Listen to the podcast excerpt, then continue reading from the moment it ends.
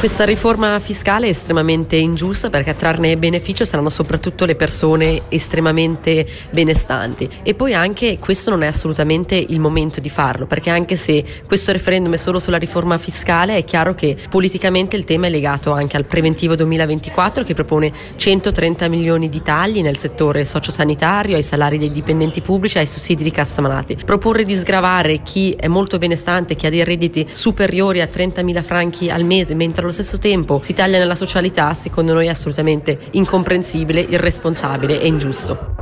Era la voce di Laura Righet, la co-presidente del Partito Socialista, che questa mattina, insieme a vari sindacati e partiti dell'area di sinistra, ha presentato, lanciato ufficialmente il referendum contro la riforma fiscale votata dal Gran Consiglio inizio settimana. Il comitato Stop ai tagli, appunto composto da sindacati e partiti dell'area di sinistra, si è presentato proprio questa mattina per spiegare le motivazioni che abbiamo appena sentito.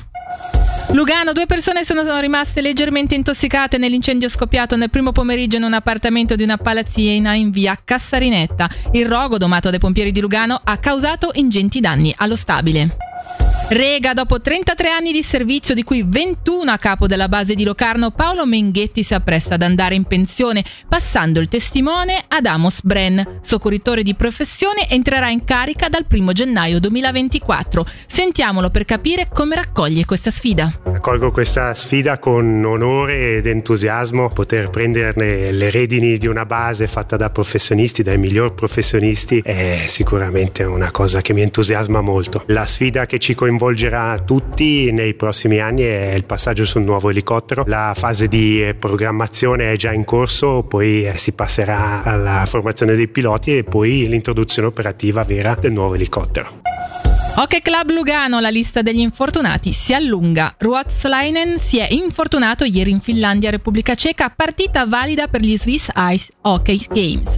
Il 26enne salterà le prossime due partite con la nazionale finlandese contro Svezia e Svizzera. Un suo impiego martedì contro il Kloten verrà valutato lunedì. Sul fronte bianco-blu fa notizia l'addio a fine stagione di Kneubuller, che ha firmato per i prossimi due anni a Bienne.